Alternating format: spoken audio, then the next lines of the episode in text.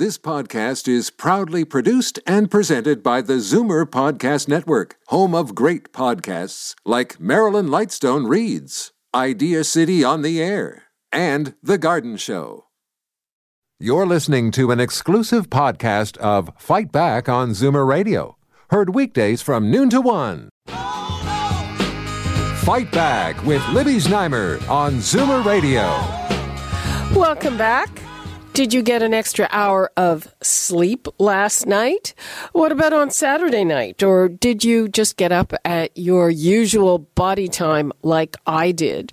The fallout can be serious. Research, at least what happened in the past, shows that personal injury accidents between 5 and 8 p.m. dramatically increase in the 30 days after the return of standard time. And on average, in the past decade, uh, these uh, I won't call them accidents, increased 20% here in Ontario. The reason, of course, people heading home in the darkness, reduced visibility, and, and of course, the big question is, you know, with, with a reduction of everything, will the pandemic change any of this? But either way, Toronto police are kicking off a week long traffic pedestrian safety campaign. It's being dubbed Focused on vulnerable road users, and it will be focused on four big driver behaviors distracted driving, aggressive driving, impaired driving, and speeding. So, uh, what do you think? Uh, have you been out on the road since the time change? Are you worried? One thing I have noticed is uh, a big increase in construction and construction delays, and that always makes people antsy and aggressive. The numbers to call 416 360 0740, toll free 1 866 740 4740. And now let's go to Sergeant Jason Kraft of Toronto Police Traffic Services and Dr. Patricia Lakin Thomas, who is an associate professor in the Department of Biology at York University. Hi, both of you. Thanks for joining us. Hi, thank you for having me. Okay. Happy to join you. Okay, well, let's start with Dr. Lakin Thomas. Do you uh, expect the same kind of increase in in okay, let's I don't know collisions, accidents that we usually see, or is uh, one good thing falling out from the pandemic that maybe it won't happen like that? Well, I would guess if fewer people are on the road actually going to work, we might have less, but I'm certainly not an expert on that um, I can tell you that those people who do have to follow their social clock, meaning the clock on the wall, and get up at a particular time to get to work and uh, get the kids to school, uh, will be feeling maybe a little bit jet lagged for a short time in the fall. Uh, today, when we've uh, had the clocks fall back, we know that it's a lot worse in the spring when you have to spring forward, and the uh, accident rates and the acute health events like heart attacks and strokes um, we have a bigger uh, spike in the spring because that's actually harder on our bodies than the fall change is. But still, um, you know, uh, we are spending more time in the dark. Most people, and it, well, it's suddenly it's dark when you when you leave work. Um, I found this morning, of course, it's more light in the morning because we've moved to standard time um, it was light when I got up instead of being dark, which it's been for the last couple of weeks. So you're just shifting the the uh, light forward or backward. Of course, we'll get the same amount of daylight. We're not actually changing the sun. Um, but what we are doing is changing our social time and how we relate to the sun time.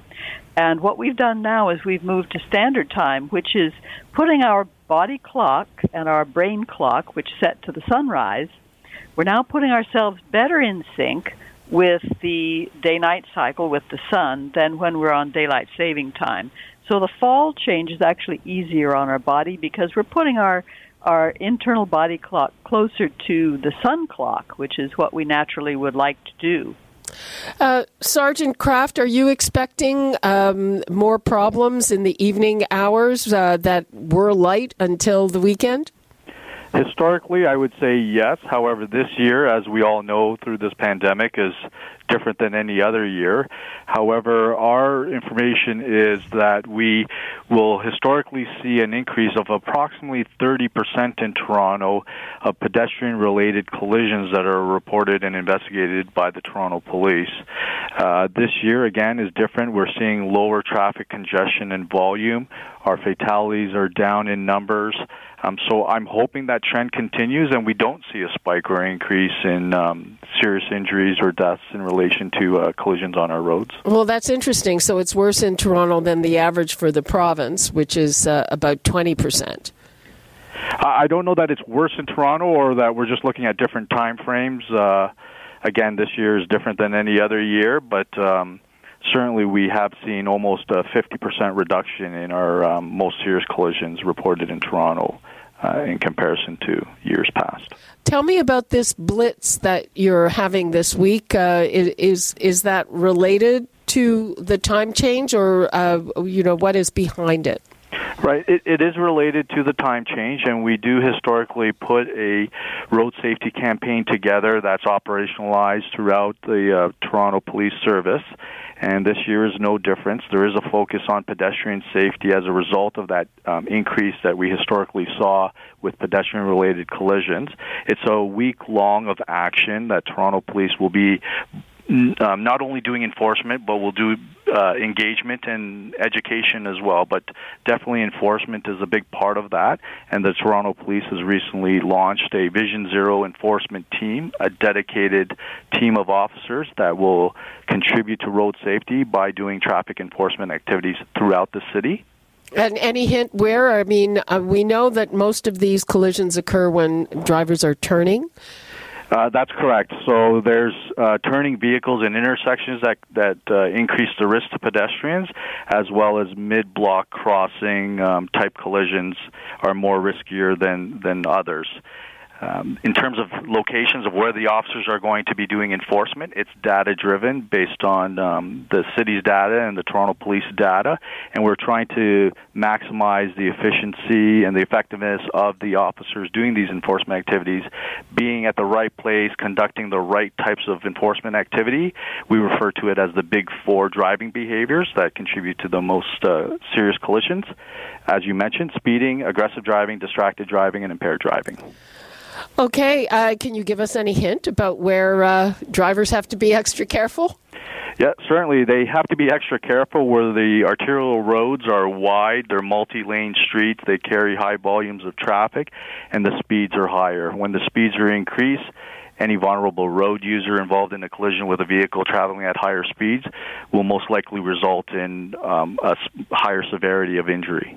Okay, now I know the onus is always on the driver uh, driving two tons of steel, but I do have to say one thing about those mid block collisions, and I certainly understand sometimes there is a very long way between lights, and particularly for older people who may not be that mobile, I, I get that, but I have to say that that just driving around there, I see an increase in people walking around with headphones, and they, they don't even bother to turn around to see, you know, if there's a car coming. And and um, I don't know, uh, is that just a, a, perception of mine, or is do you find that, Sergeant Kraft? Anecdotally, uh, yes. Um, we want to make sure that all road users are always aware of their surroundings.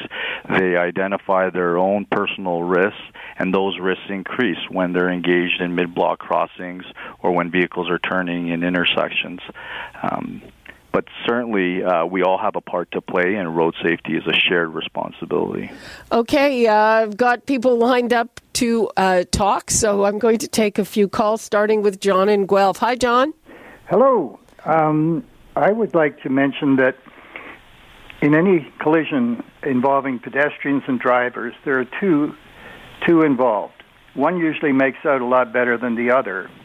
So pedestrians can really help themselves by wearing highly visible clothing.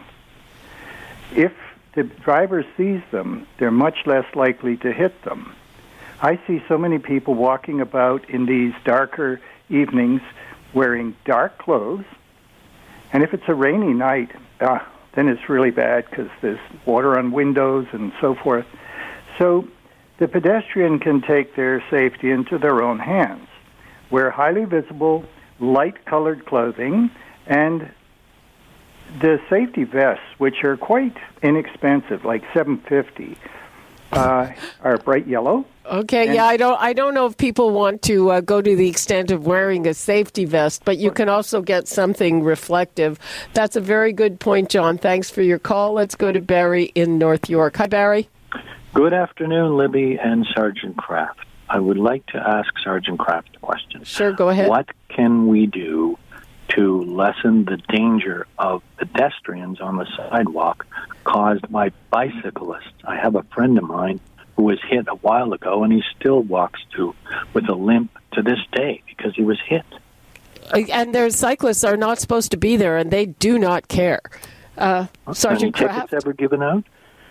Right. The the city of Toronto through Vision Zero and their strategy and the cycling network, at least in Toronto, have increased and continue to increase. They're putting in bike lanes, cycle tracks, and the more that I see us separating pedestrians from cyclists and from vehicles on the roadway, the the most the, the likelihood of there being a collision is is reduced in terms of uh, messaging and awareness and education, we all have a part to play, as I mentioned earlier.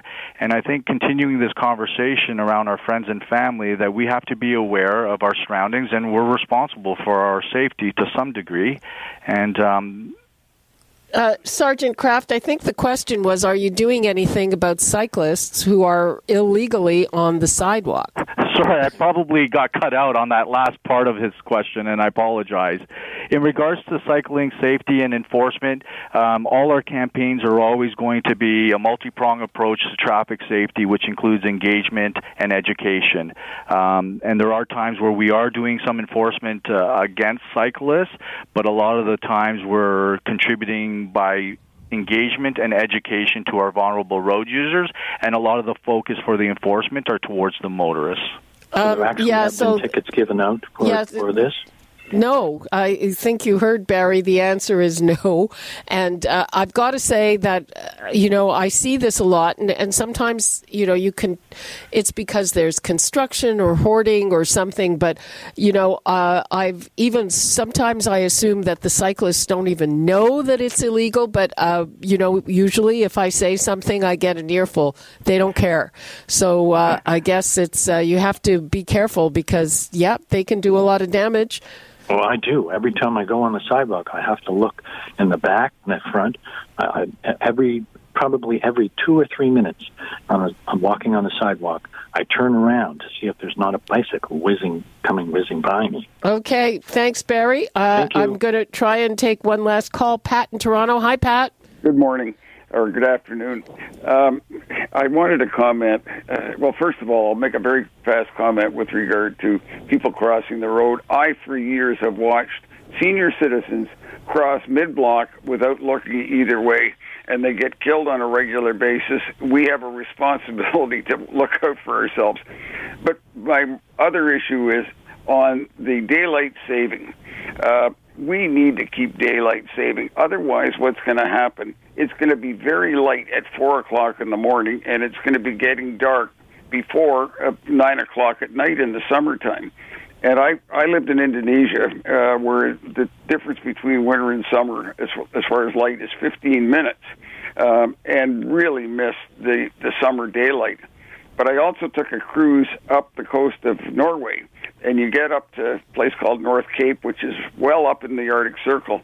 They are either gaining or losing 12 minutes of daylight per day. So at this time of year, they're losing an hour of light every five days. Okay, Pat, uh, we're going to have to wrap it up there. I'm out of time. Thanks for your call. Thank you. Okay, um, yeah, I'm uh, sorry. I am out of time. Thank you so much, Dr. Patricia Lakin Thomas and Sergeant Jason Kraft. Thank you for having me. Thank you. Okay.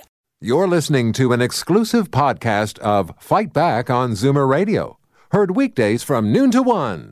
You're listening to an exclusive podcast of Fight Back on Zoomer Radio heard weekdays from noon to one. You're listening to an exclusive podcast of Fight Back on Zoomer Radio, Heard weekdays from noon to one. This podcast is proudly produced and presented by the Zoomer Podcast Network, home of great podcasts like Marilyn Lightstone Reads, Idea City on the Air, and The Garden Show.